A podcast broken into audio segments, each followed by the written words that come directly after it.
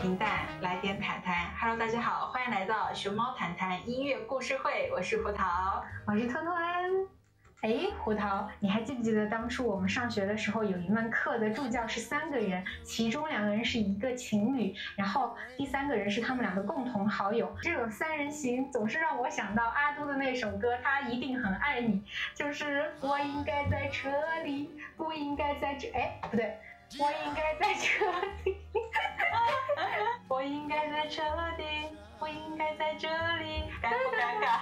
就是总是让我想到那种狗血的三角恋，你知道吗？今天咱们的这个故事呢，表面上也是讲的这个一样的结构，一对情侣和他们废柴朋友重逢的的老友重聚的故事。哟，嗯，但实际上讲的却是一个婚姻本质。啊，那废柴朋友他的到底是什么作用呢？一起来听一下吧。Cause I'm gonna be true. Well, if you let me, you're gonna love me like no one's loved me. Come rain or come shine.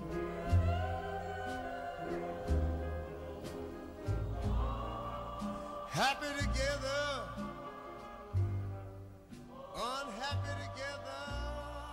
这些故事发生的背景是什么呢？故事发生在九十年代中期，大概九四九五，反正有电话的那个时候。嗯嗯，的英国伦敦。嗯，你印象中伦敦是个什么样子呢？经常下雨，很 emo，但是有一点点古典。啊，然后反正我心中英国伦敦可能就是什么大英博物馆，然后大笨钟，然后有很多浪漫的故事会发生的那种。嗯，对。但是，嗯，今天这个故事呢，它只发生在一个很小的环境当中，就是一条在金融街上的公寓和餐馆里。啊，那这个发生的地点也很集中啊。嗯，总让我想到那个《老友记》里面他们的那种就是情景喜剧的。那这个故事的主人公叫做雷蒙德，他是一个四十七岁的英国男性。嗯，他在伦敦读书，年轻的时候，然后呢，大学毕业就开始教英语。你想啊，作为一个英国人教英语，是不是一个很简单的事情？对，是的，没错，他就是这样一个非常活得很想 easy 一点的。对，他在语言学校呢当老师，然后他去过意大利。葡萄牙和西班牙，嗯，你别看他去过了很多国家哈，但这些国家离英国也不远，嗯，是的。然后他就是非常享受那种很舒适、安逸、很自在的生活，嗯，他喜欢泡在酒吧里交朋友，嗯，觉得自己是好像在那种是，你想九三、九四、九五年这这个就刚刚好苏联解体，整个欧洲是处在一个开放的状态，然后整个世界也处在一个全球化的状态下。他就觉得自己也是那个全球化浪潮中的一个弄潮儿。嗯，你看，其实时代对人的影响有多大呢？你想，他是英国人，嗯，而那个时代，我想九三九四的中国人来说，他们也是这样的朝气蓬勃呀，嗯，觉得我也可以融入在这个时就是大环境里，然后去好像做出一番自己的贡献。然后雷蒙德估计也是这么想的吧，嗯，他觉得他自自己只要愿意，他就能。去什么中国呀？去泰国？去非洲？去秘鲁、南美洲这样的一些，他觉得自己只要愿意，他就可以全世界去旅游去跑。他属于是这个世界的，嗯，应该是这个世界属于他的吧？嗯，是的，嗯。然后他也在这种就是说当语当语言老师的这种呃世界巡回中，或者社交网络当中，他觉得他自己处的非常的自洽，嗯，很舒适，嗯。但其实。你别看我们讲了他这么多故事啊，可能从外人看来他并不是一个成功人士，嗯，因为他的呃大学好朋友，特别好的好朋友，名字叫查理，嗯，查理有一个女朋友叫艾米丽，嗯。雷蒙德先和查理在大一的时候认识，并成为了好朋友。嗯，通过查理和他的女朋友艾米丽，然后相识。嗯，所以他们三个就是我们刚刚讲那个三人行的结构。嗯，三角形。嗯，然后查理和艾米丽就早早就毕业就结婚了。嗯，他们就是属于那种，哎，人生就应该按照社会时钟一步一步走。我们应该要做一个就是呃精英人士。嗯，然后他们在伦敦定居。雷蒙德和查理还有艾米丽的关系好到，就是说，嗯，雷蒙德以后会成为查理孩子的教父。嗯，这个教父呢是个什么样的位置？我我不太明白，是不是有有点类似于我们中国的干爹啊？嗯，你你有干爹吗？我没有，那你们那儿的干爹是什么定义啊？那肯定是我爸妈特别好的朋友啊，就好到好到不能再好，他就会想，要不你做我孩子的干爸爸吧，就是我的第就孩子的第二爸爸一样。啊，嗯，我们这边是呃，成都这边的规定好像是，就是一个小孩儿他生辰八字当中有一些缺陷的话，啊，他会去找一个跟补上他缺陷，就是他们俩相互补的这样的一嗯个生辰八字的。呃，年长的男性作为他的干爹，嗯然后他们俩就是就可以，就是还有人专门去，就是做生意的人去认别人小孩的，哦对，哦去做他的小孩干爹，对嗯对对对，就是成都是这样的一个规定啊。怎么听起来比福建、广东更迷信呢？就反正挺迷信的，嗯 所以我就说他这个教父应该只是像你说的一样，他们关系很好。对，对，然后但是呢，查理和艾米丽一直没有生孩子，嗯，孩子也也没生，你就可以知道他们俩应该是一个，可能是不生小孩的人吗？不不不，他们都说了让他们好朋友当他们孩子的教父了，他们应该也不是那种完全丁克的，啊，所以说到这里，他们应该是非常拼事业的人，没空生，我觉得。哦，我以为是他们不能生呢。那也有可能哈，嗯有个悬念在这里，嗯后面可以看一看是不是会回答这个问题。好嘞，呃，那他们关系好的还有一个体现就是，查理在伦敦的家中一直为雷蒙德留了一个客房，嗯，以便他每次回到伦敦的时候可以让雷蒙德来住小住一下。啊，那挺好的，是的，这个关系应该挺好的，是吧？就你可以随时来我们家住。家住，yes，嗯啊、查理呢也会借此跟自己的好朋友炫耀他这么多年打拼出来的这个小家哈，我追求物质条件，你看我现在的家怎么样？他就会炫耀，他会跟自己的好朋友雷蒙德炫耀，直接就说指着这个窗帘说，这些窗帘都是从瑞士进口的，大概就这样，就是浅浅的把自己的虚荣心给满足一下。然后呢，整个事情的起因就是因为雷蒙德他在出国去当语言老师的时候谈了一场恋爱，哎呦，哎，但这个恋爱呢没成功，分手啦，嗯有点失恋哈，他就打算回自己的家乡伦敦休息休息，放松放松。嗯于是呢，就联系了在伦敦定居的这两位好朋友。嗯这两位好朋友呢，现在都忙于事业，嗯但是听到他要回国的消息，居然一口就答应了他。嗯，雷蒙德也觉得有点奇怪，觉得他们俩这么闲吗？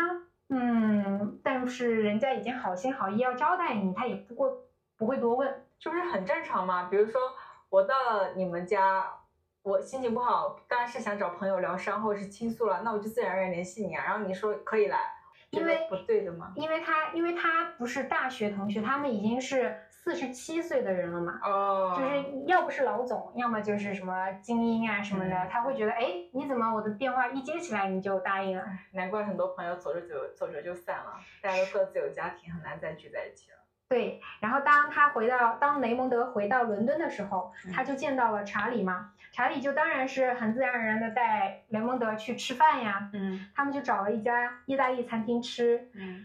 但是在吃饭的时候呢，这个雷蒙德就觉得自己的好朋友查理有点怪怪的，心情不太好，然后他就问他怎么了，然后这个查理就跟雷蒙德说了实话，自己最近和妻子吵架了，嗯。是他们婚姻到目前为止经历的最大的考验，嗯。他们俩已经冷战了很久很久，不和彼此说话。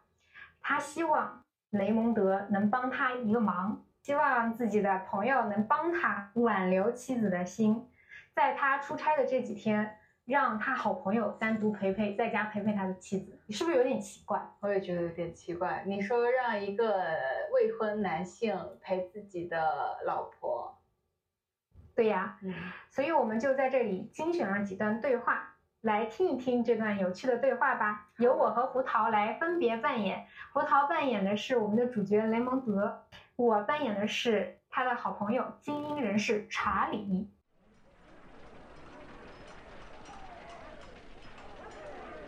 好了，雷蒙德，听着，我要让你做的事情简单的不得了，我要你这几天跟艾米丽待在一起，在我们家好好做客，就这样直到我回来。就这样，你要我在你不在的时候照顾他？没错，或者说让他照顾你，因为你是客人嘛。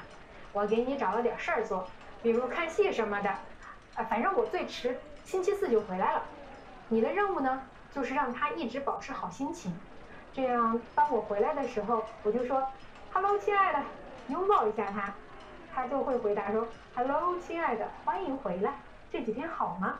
然后就拥抱我，这样我们就可以和好如初了，就如同当初噩梦开始以前。这就是你的任务，很简单吧？嗯，我很乐意尽我所能。可是查理，你确定他现在有心情招待客人？你们显然出现了什么危机，他一定和你一样心烦意乱。老实说，我不理解为什么你这个时候叫我来。你不理解什么意思？我叫你来，当然是因为你是我认识最久的朋友啦。嗯，对，没错，我有很多朋友。可是，在这件事情上，我思来想去，就觉得只有你能行。要是你们俩都在这里的话，我能理解你叫我来住，我能理解那样做的用意。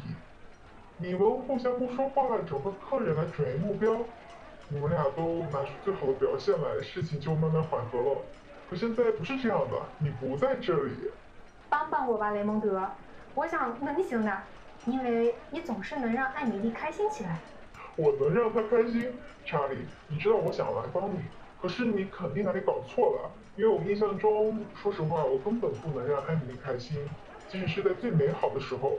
最近几次我到这里来，她呃显然对我不是很耐烦的样子。哎，胡桃，刚刚你读完这一段有什么感受或者疑惑吗？这个人物关系是不是很复杂？你觉得？嗯，对，有一点点的玄妙在里边儿。就是我作为雷蒙德，我的确会感到疑惑，你俩的事情为什么要我来掺和？你作为她老公，你不能让她开心，我一个朋友，我能让她开心，我。我也跟黑人问号脸，对对对，小朋友也是会有很多问号，是的，我有很多问号。嗯，那所以说，你说是不是有可能艾米丽跟雷蒙德之间有什么，然后所以是他们婚姻的导火索呢？所以艾米丽不会喜欢雷蒙德吧？啊，那如果这样的话，是不是很狗血啊？对呀，这不三角恋吗？这故事就没意思了吧？是我觉得他们能做朋友，不可能不喜欢吧？哦，对，所以在这里呢，要补充一个前提，就是，嗯，雷蒙德和艾米丽两个人，他们年轻的时候在音乐上非常合得来。嗯，艾米丽是一个年轻的时候是非常漂亮且有点自己傲气的女生。嗯，她对所有的人说过，包括对查理也说过，她说：“查理，你什么都比雷蒙德好，就音乐品味，你比不上他。”哦。所以他们非常喜欢的一首，就是雷蒙德和艾米丽之间有一个，就是有点像暗号一样的，嗯，歌曲，就像呃，就哦，明白，歌曲就是 Come rainy or come shine，就是今天的这个标题。OK，其实就有一点点像知音或者是 soulmate，是的，是的，对对对。嗯，至于他们什么关系呢？我们接下来继续看哈。其实我觉得像这种有才华、有傲气的人，他们。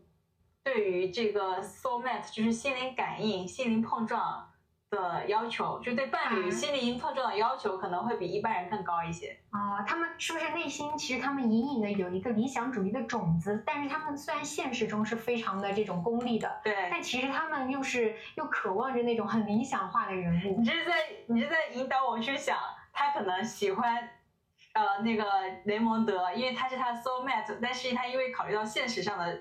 他会选择找查理做自己的伴侣。哎，那我就问你，你觉得女人选择婚姻是面包还是爱情？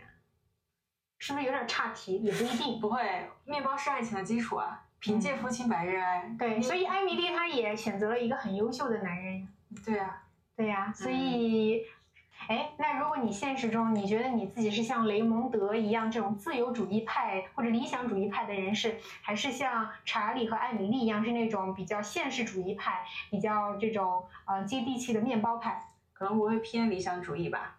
偏但对，就是因为我对物质要求没那么高，但是你不要太差就行了。不要说我们俩天天为了明天能不能买了奇米这件事情吵架。对对，但是。在在这基础之上，我希望我的伴侣是一个能跟我在某一个方面是比较契合的。嗯，我觉得我也有一点喜欢雷蒙德这种自由主义派。嗯，但但是但是我会觉得说，嗯，艾米丽和查理他们这样的一个就是精英或者现实主义，其实他们也有他们的道理吧。好，我们接下来继续看故事啊。嗯，所以雷蒙德最后面还是去了他俩的公寓吧？是的，是的。他在公寓里面，他应该也见到了艾米丽。后面发生了啥？两个难兄难弟，可以这么讲吧？有手把手、肩负肩的，然后就回到了公寓，见到了女主人公艾米丽。嗯，结果没想到这个废柴雷蒙德很可怜，他一回家就被这两个精英朋友一起炮轰了。等一下，你不是说这个废柴跟这雷蒙德跟查理肩并肩手拉手进了公寓吗？咋还查理头 头到头一把还骂了一下雷蒙德呢？这就是查理的不对呀，哎查理他就是这样的人啊。哎呀妈呀！哎呀妈呀！然后查理和艾米丽两个人，一个站在房间的东，一个站在房间的西。虽然两个人互不互不互不对付，还在冷战，嗯但是他们同样的炮火都对准那个废柴朋友的时候，会显得非常的默契，仿佛他们真的是一对很恩爱的夫妻在教训自己的小孩。就哎，这让我想到，就是很多很多情侣或者是夫妻到后面就会养宠物或者是养孩子，就是这个宠物和孩子让他们把精力，对都集中在他们身上，他们两个有有个共同的目标或者是有共同的导向，这样子就会让他们俩忘记两个人之间暂时的矛盾。是的，嗯，是不是有一点这种类似类比？雷蒙德就很像炮灰，感觉雷蒙德好可爱啊，感觉真的很无辜啊，怎么了就？原来叫我来是为了这个。对，然后接下来呢，就让我们来看看这两位精英朋友怎么炮轰这个废柴雷蒙德的。好的，来听一下吧。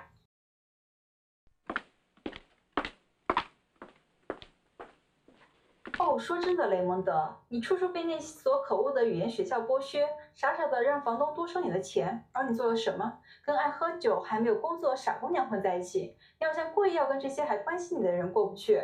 这些人不多啦，你要是几岁时像个愣头青没问题，可是你都已经快五十了还这样。我只有四十七，什么叫你只有四十七？只有四十七，就是这个只有毁了你的人生，雷蒙德。只有，只有，只有，只不过尽力了，只有四十七。很快你就只有六十七，只不过在到处找一个安身之处。别人把他逼急了，他才会努力。雷蒙德，难道你不曾停下来问问自己是什么样的人？想想你的潜力，你不觉得羞愧吗？看看你现在过的是什么生活？这种生活，这种生活怎么让人受得了？简直欺人太甚！我要走了，我东西已经收拾好了，下楼打个的就出差了。抱歉抱歉，我去帮查理拿行李。然后这两个难兄难弟呢，他们就又走到门外，又一起了。这个雷蒙德走到门外，就赶紧把这查理拉着问呀，说：“你老婆这么看不上我，我这个废材怎么能让你优秀的老婆开心呢？我怎么可能哄得了她，对吧？”这查理不会是想拿废柴去跟他这个精英做对比，然后让他老婆能够珍惜他这个精英吧？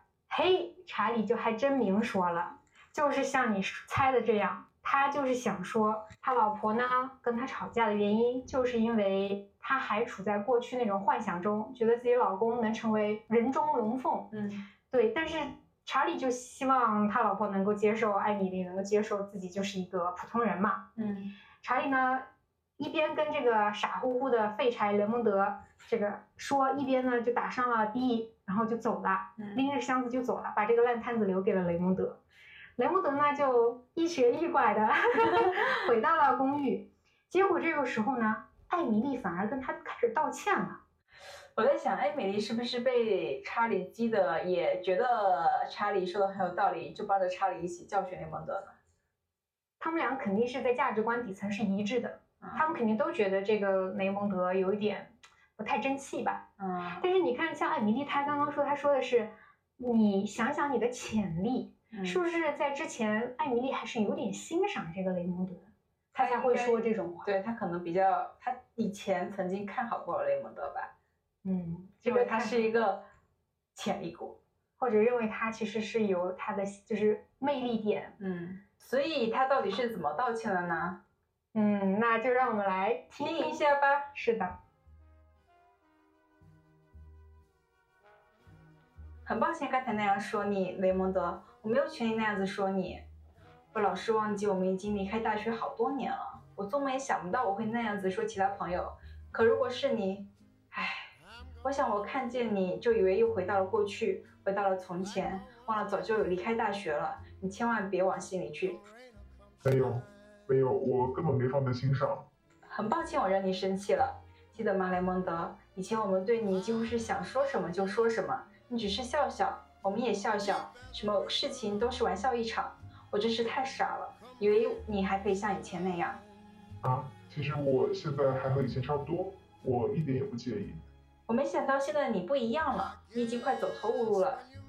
听着艾米丽说，真的我还没有到。我想这些年的生活已经把你折磨得够呛了，你像个到了悬崖边的人，再轻轻一推就会崩溃了吧？你是说掉下去吧？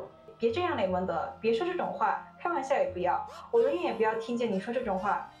呃，不，你误会了，你说我会崩溃，可要是我站在悬崖边，我应该掉下去，而不是崩溃。哦，可怜的人，很抱歉，雷蒙德，我得回办公室了，有两个会我一定得去。我要是知道你会这样，我是不会把你一个人留下来的，我会另做安排的。可现在我得回去，可怜的雷蒙德，你一个人在这里怎么好呢？呃，我没问题，真的。其实我在想，你不在时，我干嘛过来准备晚餐呢？你可能不信，可是最近我厨艺大有长进。事实上，圣诞节前我们的自助……你想帮忙，真是太好了。但我想你还是休息吧，毕竟在一个不熟悉的厨房，很容易会手忙脚乱。你就把这里当做自己家，泡个药澡，听听音乐。我回来以后再来做晚饭。可是你工作了一天，不会想再操心晚饭的事儿。不，雷蒙德，你就休息吧。这上面有我的直线电话和手机。我得走了，但你随时可以打电话给我。记住，我不在时别给自己找难题。听完这段，你觉得艾米丽和雷蒙德的关系是一个什么样的关系呢？会有变化吗？这个艾艾米丽对雷蒙德还蛮宽容的耶，还蛮照顾他的。就雷蒙德说他要做晚饭的时候，艾米丽说别别别别别做了。那那不是一种就是边界感很强吗？就是说他他并不是心疼他要做饭，而是他直接打断了，就有一种就是说我家的厨房你也别你别乱弄，等着我来吧。会不会把他当客人啊？所以就啥也别做。对啊，就是有点边界感。距离感。对，嗯，我会觉得有一点，而而且他有点不信任他，就觉得你能做出什么好吃的呀？嗯，对啊，你什么圣诞餐你别说了。但是对于雷蒙德来说，他就开始蹭吃蹭住的模式吧，反正啥也不用做，就在家就在朋友家休息躺着。对，但你有没有一种感觉，就是说？住住住在自己家的时候，就是会想往往外跑才觉得开心。但是住在别人家，就像在探险一样。比如说，你会去看别人家的这种啊洗浴的时候，他们用的什么样的洗发水啊，然后他们的厕所啊，然后他们的这个床具呀什么的，你都会觉得怎么装修的？对，然后就是总感觉住在别人家就是很新奇，嗯，就很心安理得，很好玩。然后就在这个时候呢，哎，这个。雷雷蒙德在艾米丽和查理都离开家了，这个家就只有他一个人的时候，他就在那到处乱逛瞎逛。嗯，结果没想到他在瞎逛的时候呀，就在那个灶台上看见艾米丽落下了一个紫色的本子，日记本吗？这个紫色的本子是他的手账本，有点像，不是日记那种，但是呢，他会写一些重要的事情在上面。雷蒙德就在纠结，说我到底要不要看一看呢？就是我这个东西有点像那个潘多拉的盒子放在那儿，就是个诱惑。嗯，然后呢，他就不小心打开看了，看到了上面居然有艾米丽对他的吐槽，就是他就会说这个傻逼怎么今天又来我家了？啊，看到不该看的东西。对，然后还说这个牢骚王子天天又要跟我老公说什么屁话？嗯，就大概这种。然后雷蒙德就震惊了啊。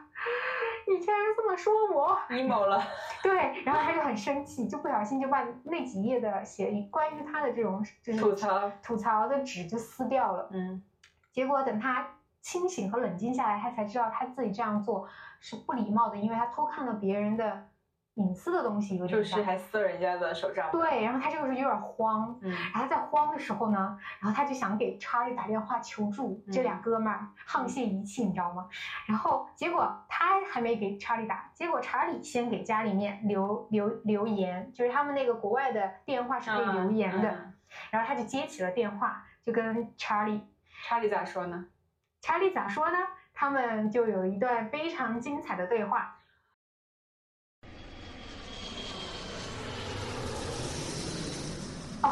你在呀？查理，听着，我刚才做了一件我在我在机场呢，飞机晚点了。我想要给在法兰克福接我的汽车服务公司打个电话，可我没带他们的电话，所以我要你给我念一下。听着，我刚才做了件蠢事，我不知道怎么办才好。哎呀，我那个本子呀，在那个鞋头柜的第三个抽屉里，你就给我拿过来。啊？啥啥啥？我我知道你可能在想，雷蒙德，你可能在想，我有第三者了，或者说我现在就是要飞去见他。我猜你肯定是这样想的。你看，你看，全部跟你想的都对得上。刚刚我出门的时候，艾米丽的样子，一切的一切。但是我跟你说，你错了。是是，我知道你的意思。可是你听着，我承认吧，雷蒙德，你错了，没有第三者。我现在是要去法兰克福开一个有关更换我们波兰代理的会，我只是要去干这个。是，我知道，从来就没有什么第三者。我是不会看其他女人的，起码不会正经的看。是真的，是他真的没有第三者。我知道你在想什么，你在想，好吧。没有其他女人，但是会不会有其他男人呢？你就认了吧，你是这么想的对吧？快说。嗯，没有，我从没想过你会是同性恋。即便是那次期末考后，我喝得酩酊大醉，假装……闭嘴，你这个白痴！我是说其他男人，艾米丽的情人，会不会有一个他妈的艾米丽的情人？我是这个意思。而我的回答是，根据我的判断，没有，没有，没有。在一起这么多年，我很了解他，可问题就在于我太了解他了。我还能看见些别的，我能看出他现在开始想找个情人了。没错，雷蒙德，他在物色男人，比如说大卫·科里。大卫·科里是谁？大卫·科里，他就是一个虚情假意的饭桶，一个混得还不错的律师吧。我知道怎么不错，那是因为他告诉我怎么不错。你觉得他们看上了？没有没有，我说了还没有，什么都没有。大卫·科里根本不会理他的，因为他娶了一个出版社工作的漂亮妞。那你不用担心。我还是要担心的，因为还有个迈克尔·艾利森，还有美林银行的新星 Roger Federer，年年都参加世界经济论坛。听着，查理，听我说，我有麻烦了，不是大麻烦，可总归是有麻烦。你听我说。我看见艾米的那个紫色本子了，而且我还撕了一部分。我知道我很蠢，可本子就放在那里，在厨房的桌子上。我想我反应过度了，毕竟那不像是他的私人日记什么的，只是个记事本。别笑了。他要是知道了，会把你的眼珠子给挖出来的。在一阵。短暂的沉默之后呢，查理就给雷蒙德出了招。他说呀，这个隔壁邻居家的狗子经常来他们家霍霍，所以呢，可以把这个本子事件甩锅给邻居家的狗。然后他就教雷蒙德去制作了狗尿味的汤。我在想，查理之前是不是曾经把锅甩给过狗子？说不定呢。反正查理这个脑子呢，也是有点，有点，嗯，对，有点，有点奇葩哈。然后呢，雷蒙德也是有点奇葩，这俩哥俩呀，确实是哥俩好呀。嗯，雷蒙德就听了查理的话，然后按照他的配方在熬那个狗尿汤。嗯，结果这个时候电话再次响起了。雷蒙德呢是不愿意离开他的锅的，因为他害怕艾米丽，他不把这个狗尿汤给弄好的话，这个狗货现场就无法复制。但是这个电话一直在响，一直在响。查理呢在答录机里一直在说，一直在说。查理说了什么呢？哎，我们接下来听一听他们精彩的对话。嗯，有点意思。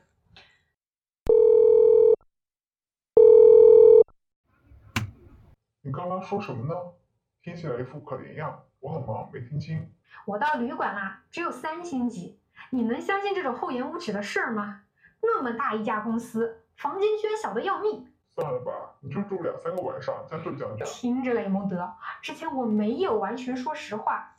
唉，我觉得对你不公平，毕竟你是在帮我，在全力的帮我，帮我弥补和艾米丽的关系，我却没有对你诚实。你要是想说那个狗气味的配方，已经太迟了，我已经全部弄下去了。我想也许还可以再加一种香味什么的。我之前没有对你诚实，不是因为狗尿。而是因为我没有对自己诚实，可现在离了家，我的脑子清楚多了。雷蒙德，之前我跟你说没有第三者，不完全正确，有这么个女生，没错，年轻女生，顶多三十出头，她很关心发展中国家的教育，更关心公平的全球贸易。她吸引我的不是性，那只能说是副产品。他吸引我的是他还未失去光泽的理想主义，让我想起以前的我们。你还记得吗，雷蒙德？对不起，查理，我不记得你以前特别理想主义。说实话，你一直很自私，喜欢享乐。好吧，也许以前我们都是一群没用的笨蛋，但可是我心里还是有一个另外一个自己想要跳出来，这就是他吸引我的地方。查理，这是什么时候的事儿？什么时候开始的？什么什么时候开始的？婚外情？没有什么婚外情，我没有和他性交，没有，连一起吃饭都没有。我只是，我只是喜欢看见他。什么意思？喜欢看见他？对，我喜欢看见他，我总是找机会见他。你是说他是应召女郎？不是，不是，我说了，我们没有性交。他是个牙医，我老去找他，说这里痛，那里不舒服，能多去几次就多去几次。当然，最后艾米丽还是怀疑了。唉，她发现了。他发现了，因为我老用牙线清洁牙齿。他说：“你从来都没有这么勤快的清洁牙齿过。”可是这说不通啊！你越保护你的牙，你就越没有理由去找他。谁说他不通啊？我这么勤快的清洁牙齿，只想取悦那个牙医姑娘。听着，查理，你没有跟他约会，没有跟他性交，那有什么问题呢？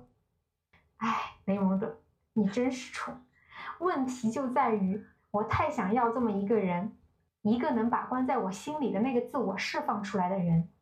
查理，听我说，接到你上一次电话以后，我就大大的振作了。老实说，我觉得你也应该振作起来。你回来以后，我们可以把这整件事情好好谈一下。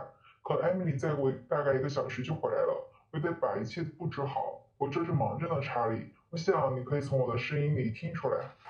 笑死人了！你正忙着呢，哼，很好。他的什么朋友啊？查理，我想你是不喜欢那个旅馆才会这么心烦意乱的，但你应该振作起来，理智一些，打起精神。我这正忙着呢，我得先解决狗的事情，然后我会尽全力帮你。我会对艾米丽说：“艾米丽，看着我，看看我多没用。”其实很多人都和我一样没用，可是查理他不一样，查理比我们优秀。你不能这样说，太假了。我当然不是这这样说了，听着，交给我吧，一切都在我的掌握之中，你要冷静。好了，我挂电话了啊。所以结果怎么样呢？你觉得他们到底出轨没出轨？他到底说没说完全的实话？查理说的实话吧，就是他其实也，嗯，那你觉得查理还爱艾米丽吗？爱呀，要不然他也不会叫雷蒙德来修复修补他们的关系啊。哦，或者是他跟艾米丽之间有存在着一些利益，就是他们的婚姻是有一些利益纠纷的，呃，有一些利益关系的。如果他和艾米丽的呃的婚姻破裂的话，对他的名誉或是对他的财产都是有受损，所以他也是需要修补这段婚姻的。嗯嗯，那这个故事的结尾其实是雷蒙德不是在熬那个狗尿汤吗？嗯，他熬着熬着他就觉得，嗯，我光是撒点狗尿还不能够制造狗祸现场，我得学狗，要真听真看真感受。他就学那只狗，然后他就用他的嘴去把这个。桌 茶几上的所有东西给拱了，拱了，然后他又用他的嘴去把那个沙发的皮给咬破了，然后在正在他学狗在制造一切这种车祸现场的时候，艾米丽居然回来了。艾米丽在旁边看到他在那儿发疯一样，就跟疯了一样，就突然就释怀了，你知道吗？嗯。然后他就抱了抱这个雷蒙德，然后打开了他们之前一直听的唱片，然后他和雷蒙德就跳了一支舞，在那个时候。雷蒙德感受到的艾米丽是非常非常平静的，然后艾米丽就说：“我看见你，每次看见你就会感觉看见了曾经的我们。”嗯，雷蒙德最后他会说的是：“至少艾米丽在跟他跳舞的那一刻是平静的。”嗯，对。然后他说：“过过几分钟可能不一定了。”对，但是我觉得这个结局其实停在这挺好的啊。对，这就是结局了。对他没有讲他们最后怎么怎么样去处理，因为其实你可以回到。这个标题就是 come raining or come shine。嗯，其实我自己的感受就是说，这个婚姻有些时候就像天气一样，时而天晴，时而雨。我觉得这个时而天晴，时而雨是你感情是有高高高低起伏的吧？你婚姻中也有呃快乐的时刻和吵架的时候，对，和一地鸡毛嘛。嗯，但是爱是不变的。如果他就是出于是利益的目的，让那个雷蒙德来维护这段感情的话，他后面可能也会有这种骚操作，因为我不确定他是出于爱还是出于利益。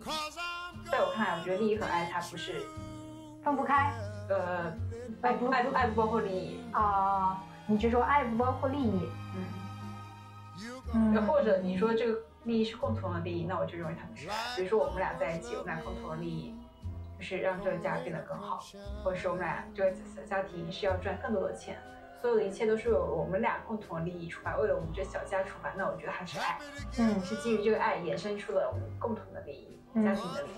那你说，在那种下雨的时候，婚姻阶段下雨的时候了，要要怎么样去度过呢？假如说没有雷蒙德，他们可能就掰了，有可能。那但是也不是每一个每一个情侣或者每一对夫妻都有一个雷蒙德这么好的朋友。其实我觉得雷蒙德是个非常好的朋友，你没觉得吗？就是就是他承担了这两个人的心理医生，嗯就是倾诉了很多出来。嗯，如果对方因为你犯了错生气了，千万不要只是为了哄好他，敷衍的说啊对不起我错了，你要去思考他为什么生气，把这个原因说出来，去察觉他生气背后的一个需求，嗯这样他会觉得他是受到重视的。我觉得这个在双方吵架的时候其实是，呃有有帮助的。就比如说你俩在针对某件事情吵的时候，其实是是可以冲突存疑的。嗯你要看到这个意背后双方各自是什么样的原因。其实你有没有觉得你说的这些都是要基于还爱彼此的基础上，我愿意去改变。但是有些时候，就像雷蒙德和查理，那还有艾米丽三个人的话，其实是因为这两个人就是，嗯，查理和艾米丽还爱彼此，嗯所以雷蒙德的出现才能带给他们一些转机吧。嗯，你说如果他们都不爱了，谁谁谁还谁还想麻烦自己朋友来做这么复杂的工作呢？对，我觉得，呃，我刚才不是说嘛，他为什么让雷蒙德来，就可能有两个嘛，一个是为了爱，另一个是维护利益。你想想，一个离婚的男性，他肯定没有一个幸福家庭的男性会更受到别人的尊重。明白？在社会社会意义上来看，哈，嗯。嗯，那我们应该相信哪一个呢？因为结局没有告诉我们真相嘛。其实很多时候我们的生活也没有一个真相，生活就是罗生门。看看你愿意相信什么吧。对对我我我相信他还是很爱艾米丽的。我相信他们三人的感情是真的。是，所以有朋友还真的很重要哈。对对对对对。那这一期的音乐故事会就在这里啦。你对这个婚姻故事是怎么看的呢？你希望故事的结局实际上是什么样子的呢？可以在评论区下写上你的一些想象。是的，是的。那这期就这样，拜拜。拜拜。